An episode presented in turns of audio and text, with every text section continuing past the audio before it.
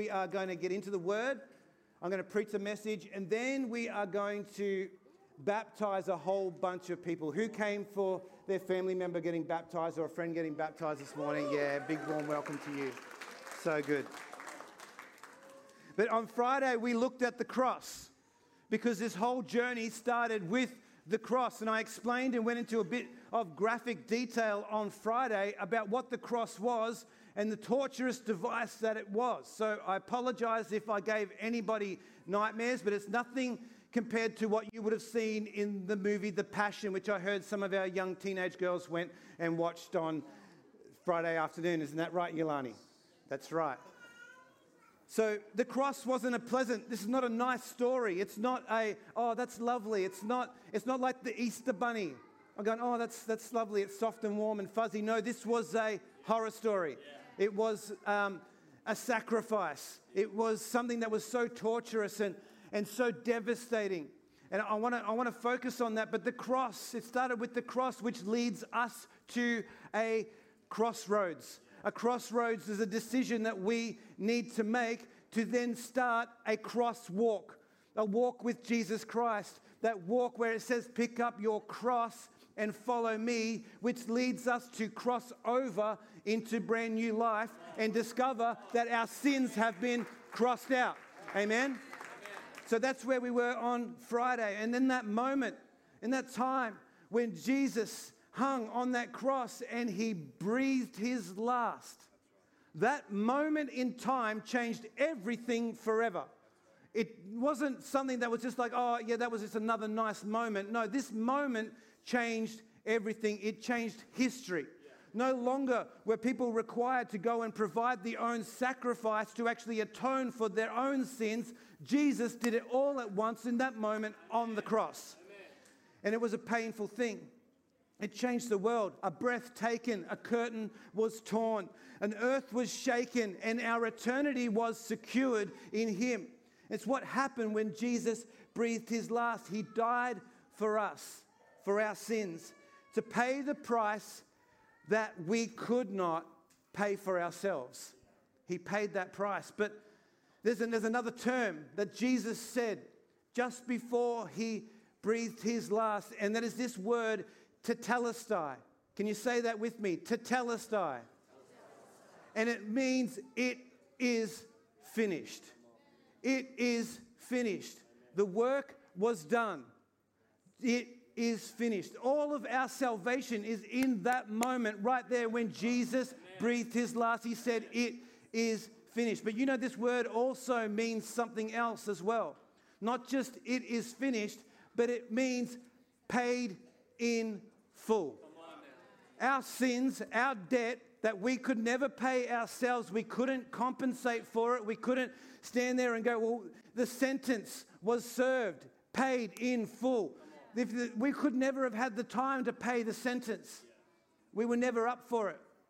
But Jesus paid what we couldn't pay. There's something I forgot to do right here, and I think i have gotten into preacher mode too quickly. So let's take a breather for a second. Everyone go, all right, now I'm going to see if anyone remembers what we did on Friday. Christos Anesti. Greg wasn't paying attention. Is there anyone with Greek heritage in the room? Oh, yes. Okay. When I say Christos Anesti, you say Alithos Anesti. And you've got to do it with a Greek accent. That's okay. Christos Anesti simply means that he is risen. Amen? Who can celebrate that today? All right. But today in church on Sunday, it's Sunday. Sunday, not the Friday where it's, we, we remember the sacrifice. This is the Sunday where everything changed again. There was two moments in time. One that changed the world forever when Jesus stretched his arms and breathed his last, but something else changed the world forever. And it's found in this book, a book of Matthew, chapter 28. And we're going to read together. So if you've got a Bible, open it up. If your screen is glowing, that's okay. Just open your Bible, it's going to be up on the screen here as well. Matthew chapter 28. After the Sabbath, at dawn on the first day of the week, Mary Magdalene and the other Mary, the other Mary. I mean, how would you be if you're known in the Bible as the other Mary? I'm like going, Mary Magdalene and the other Mary. It's like in the book of John where John writes about Peter and then the disciple that Jesus loved, right? Which was John. He's writing about himself. Peter and the disciple that Jesus loved. He's talking it up. But the other Mary. And they went to look at the tomb. There was a violent earthquake, for an angel of the Lord came down from heaven and, going to the tomb, rolled back the stone and sat on it. His appearance was like lightning, and his clothes were white as snow. The guards were so afraid that they shook and became like dead men. The angel said to the women, Do not be afraid, for I know that you are looking for Jesus who was crucified. He is not here. He has risen just as he said. Come and see the place where he lay. Then go quickly and tell his disciples. There's a message in that right there. I'll preach that next week. He has risen from the dead and is going ahead of you into Galilee. There you will see him. Now I have told you. So the women hurried away from the tomb, afraid, yet filled with joy, and ran to tell his disciples. Suddenly Jesus met them. Greetings, he said. Imagine someone that you knew and loved that was close to you that had died, and you were di- distraught, devastated. You were walking along the road, confused, not knowing what was going on, and then suddenly they, greetings, surprise, I'm here. They came to him, clasped his feet, and worshipped him. Then Jesus said to them, Do not be afraid. Go and tell my brothers to go to Galilee, and there they will see me. The tomb is now empty. The stone has been rolled away. The cloth is laying there. He is not there. It is empty. It is not. So it is finished. To Tetelestai, it is finished, but now it's finished again. It's finished again. The work was done. But imagine the excitement for this group of people. And I need to explain to you who this group of people were for you to really understand why they would have been so excited. This was not just a group of people who showed up to a conference and saw a guest speaker and then that guest speaker died. This wasn't just somebody that they had been watching on YouTube and then going, oh, they're really good, they've got good doctrine and theology, I'm just going to, I'm going to listen to them, and then that person dies. And th- this was not the same situation.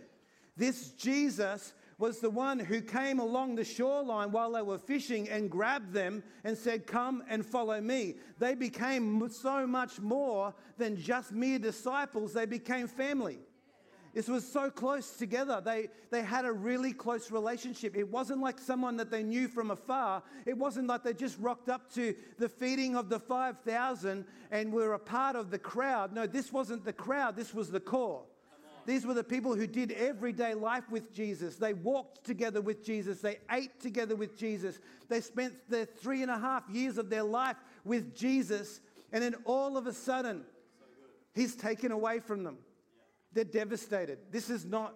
This is not a distant relationship. Like we see somebody who's like, I see a famous movie star that we actually like their movies and then they pass away and everyone's so sad and they put flowers out at the gates. No, this wasn't like that. This was so close. This is like the closest family member. They loved Jesus, they loved him. Then they had lost absolutely everything. They were distraught. But imagine the feeling of being so distraught, so despondent, head down, walking along in the dust, and then going to the tomb and going, hang on, something's going on over there. There's a bit of an earthquake happening. Did that, stone move? Did it, did it roll? What's going on? And rocking up to the tomb and going, He's not there. It's not, what, what's going on? You would have gone from being distraught to really confused. But then when you actually saw Jesus and he met them, imagine the excitement. Imagine the excitement for you if you met with Jesus for the very first and you're going, oh, You've risen from the dead. I believe I can see it with my own eyes. Why are we looking for the living among the dead. 1 Corinthians 15, verses 3 to 6 says, For what I received, I passed on to you as of first importance that Christ died for our sins according to the scriptures, that he was buried, that he was raised on the third day according to the scriptures, and that he appeared to Cephas, which is Peter, and then to the twelve. Jesus had, through all of his time, said with all of his time with them, said, I am going to tear this temple down and I'm going to raise it in three days. Hey, I'm going to be gone. I am going to be crucified. I'm, I'm going to die. And people are like, no, you're not, Jesus. Don't, don't stop speaking that heresy. That's not, that's not going to happen. We're not going to. But they failed to see and listen. So when Jesus actually came back from the dead, they were surprised because they'd forgotten all the lessons all the way along that Jesus said, I am going to rise again. Rise again in three days. Why is it three days? Why is three days so significant? There is an importance in understanding the three days that Jesus was dead because three days was the time limit that the Jewish people believed that the soul had left the body. That was the time. And for it to be a real miracle, they had to be dead at least three days. Otherwise, it might have been maybe they were just unconscious. Or maybe they weren't really dead in the first place. Maybe it was just some kind of trick. But no trick. Jesus was dead for three days and then rose from the dead. Those three days are significant in other ways as well. Jesus died on a Friday, which in the Jewish calendar is named Nisan 14 when the Pass, that was the day that the Passover lamb was sacrificed. Coincidence? I think not. The Passover lamb, the Lamb of God, the clean and blameless and spotless lamb was sacrificed for our sins on the day that the Jewish people celebrated the Passover, which was when God rescued them from the Egyptians. That was the day that the Passover lamb was sacrificed. His death represents the death of a perfect, unblemished sacrifice on our behalf. But his resurrection took part on the first day of the week, which signifies a new beginning, a new creation, a new life in Jesus Christ. So there's significance to those three days, but what happened in those three days? See, I'd like to know what was going on behind the tomb, behind the stone. I'd love to have, you know how we have little cameras everywhere, and yes, we've got some extra cameras up for the baptism, so everybody's in the room is going to be able to see everything. You can be able to see from there, be able to see on the screen, you'll be able to, you'll be able to see. But wouldn't you love to have had a little spy camera in the tomb? Just like going, let's rewind, let's, let's watch that again, little CCTV footage hidden in that tomb. What's going on? How's it, how's it all happening? Does anyone think like this? And go, how does that happen? Like, I would like to know if there's an angel that's already in there waiting for Jesus when he is brought in. And then Jesus, after they close the tomb, Jesus sits up and they end up, you know, they just have a good old chat. Does anyone think like this? I'm like, when did he actually rise from the dead? What was, when was the time frame? I, I don't know. And it's failure for me to actually speculate, but what I know is that there was Jesus' dead body put in a tomb with a stone in front of it. And on the third day, when they came, this earthquake happens and the stones rolled away, and there is Jesus missing. He's missing. But what happened in those three days? Ephesians 4 8 to 10 gives us a little bit of a glimpse. And this is what it says When he ascended on high, he took many captives and gave gifts to his people. What does he ascended mean except that he descended to the lower earthly regions? He who descended is the very one who ascended higher than all the heavens in order to fill the whole universe. I believe that Jesus died, but while his earthly body was dead, he descended, defeated hell and death once and for all, stole the keys to the gates of hell, and, and rose up in victory. Revelations 1 17 to 18 says, When I saw him, I fell at his feet as though dead. Then he placed his right hand on me and said, Do not be afraid. I am the first and the last. I am the living one. I was dead, and now look, I am alive forever and ever, and I hold the keys of death and Hades. He holds the victory. See, something that happened in those three days when Jesus was working. You might not see it, but he's working. We couldn't see it, but we know that his earthly body was dead, but his spiritual body was very much in a battle, in a warfare for our behalf to come back from the dead, to rise again. And he is now seated in heavenly places, lifted above. He's exalted. The scripture this scripture explains how he, being in all facets like God or God, made himself low like us. Philippians 2, chapter 5. And it says here, in your relationships with one another, have the same mindset as Christ Jesus, who, being in very nature God, did not consider equality with God something to be used to his own advantage. Rather, he made himself nothing by taking the very nature of a servant, being made in human likeness. And being found in appearance as a man, he humbled himself by being, becoming obedient to death, even death on a cross. Therefore, God exalted him to the highest place and gave him the name that is above every other name, that at the name of Jesus every knee should bow in heaven and on earth and under the earth, and every tongue acknowledge that Jesus Christ is Lord to the glory of God the Father. Man, that scripture fills me with hope. That scripture fills me with fire. He was God. 100%. And I explained this on Friday. He was 100% God, 100% man, and he stretched his arms wide to pay the price that nobody else could ever pay. This act of love will never ever be matched in the history of the world. You know what? There's all these different people talking about what love is and what love could be and what love is love, but I'm telling you right now that nothing will ever match the gift of love that happened at Easter when Jesus died on the cross and rose again. It is the greatest love. This cross is his heart. You might have seen on a lot of our advertising and our flyers that went out and into neighbors' letterboxes and, and in, the, in the newspaper. The cross, his heart. The cross is his heart for you. This cross is his heart for you. We couldn't get out of this predicament that we found ourselves in by ourselves. Humanity, trapped in an endless cycle of sin and shame, forgiven in a moment on a cross. But it didn't stop there.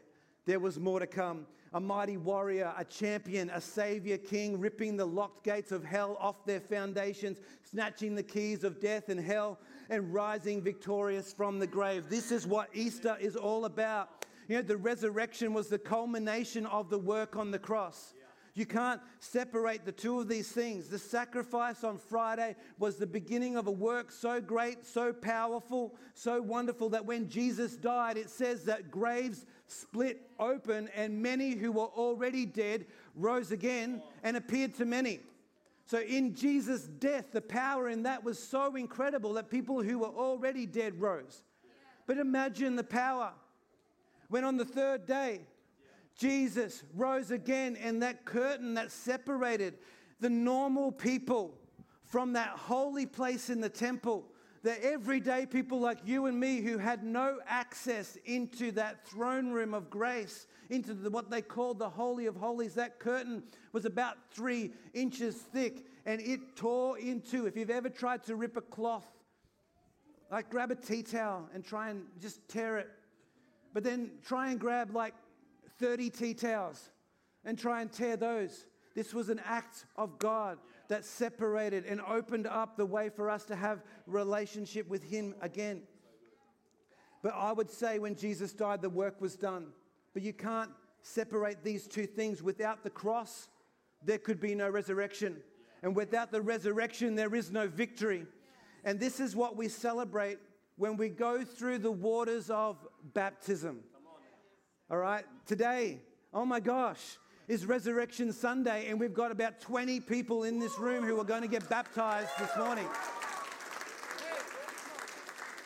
We're celebrating with them, and this is what we symbolize when we, we go about this waters of baptism. And I want to explain a bit about what we're going to do. Easter is about the resurrection. I can't think of a better way for us to celebrate. When you pass into the water, when you go down, when we believe in the full immersion, we're going to put everybody's whole body down into the water. We've got a pool back here in case nobody noticed. It was just sort of sitting over there in the corner. But when you pass into the water, it symbolizes us putting our old nature, our sinful nature, down into that water. It symbolizes that putting that sinful nature to death, our old way of living to death, and burying it with Christ. And then when we rise up out of the water, it symbolizes us actually rising again as new creations in Jesus. It's an act of obedience, but it's also an act of boldness. The Bible teaches us that we should repent from our sins and be baptized.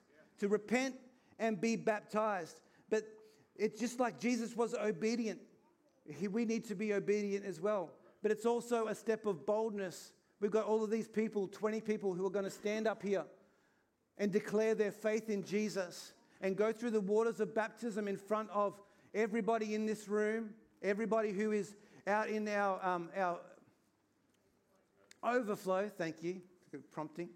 Out in our overflow, everyone who's in our nil location. We're not afraid. We're actually declaring that I am going to follow Jesus. It's a step of boldness. It's a public declaration of a private confession. It's a public declaration. But there's something else that we believe about baptism. And this is, I wanted to read to you what our, our movement, our church is a part of a movement of churches called the Australian Christian Churches. And this is our doctrinal statement around the water baptism. It says, We believe in water baptism by a single immersion in the name of the Father, the Son, and the Holy Spirit. It is a public declaration of a person's faith in and identification with the death, burial, and resurrection of Jesus Christ. How awesome is it that we get to do this on Resurrection Sunday? I'm beyond overwhelmed. I'm beyond excited, and I'm so happy for all of the people who are about to do this. But we believe that when we descend, symbolizes putting ourselves to death and rising as a new creation. I remember growing up in a church in Townsville, and we would do baptisms, and people would wear white robes. We're glad we don't do that anymore. And they would walk across the platform and they would walk into the baptismal font. Not a pool, it's a font. And they would walk into that, that font and they would be baptized. And every time someone came up out of the water, the band would sing, I'm a new creation, I'm a brand new man. Old things have passed away, I'm born again. Yeah, okay, I better stop there. All right. So, team, no pressure.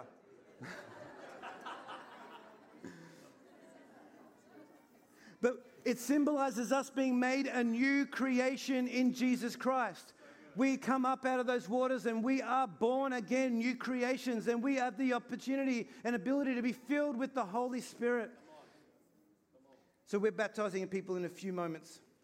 But before we do that, I wanted to remind everybody what this day is all about. Jesus died, but he rose again. The cross was painful, but the tomb is empty. Amen. This is the moment that changed everything. The cross equals forgiveness, but an empty tomb equals a life of victory. This whole picture together means that we can now live together with him in eternity. I wanted to draw your, script, draw your attention to the scripture that Rachel read before for the offerings, for the offerings, for the our tithe and offering. John 3:16 For God so loved the world that he gave his one and only son that whoever believes in him shall not perish but have everlasting life.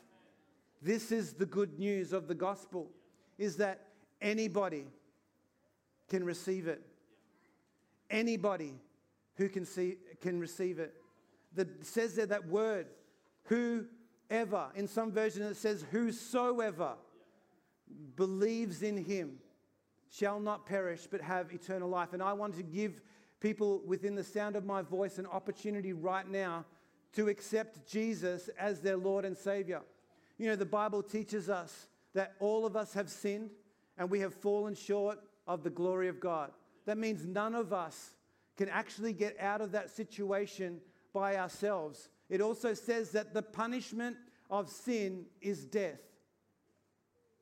But the gift of God is eternal life in Jesus Christ. So I want to give an opportunity for anyone who wants to respond. So, what we're going to do right now, and I want you to understand this, because I know for some people cameras are new and you're a bit awkward. The cameras are focused only on me. They can't see you, they can't see your hand. Everybody else in the room is going to bow their head, they're going to close their eyes. And I'm going to invite everybody who would like to accept Jesus as their personal Savior just to simply raise their hand. And I want to be able to pray for you. Yes, I see that hand. Fantastic. Thank you. I see that hand. Is there anybody else who would like to join with these people? I'm going to pray in just a moment in a prayer leading you into a life with Jesus. Is there anybody else who would like to accept Jesus as their Lord and Savior? Amen. I see that hand. That's amazing.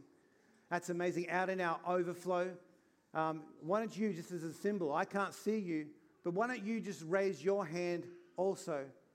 No one else out there is looking around up in nil, the same thing happening. If there's anybody who's listening to the sound of my voice, why don't you just raise your hand? I'm going to pray in just a moment.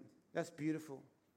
Beautiful seeing so many hands be raised, people accepting Jesus. That's great. Why don't we say this prayer together? This is family. This is family. So let's pray this prayer together. Say, Dear Lord Jesus, I ask you today to come into my heart and give me a brand new start.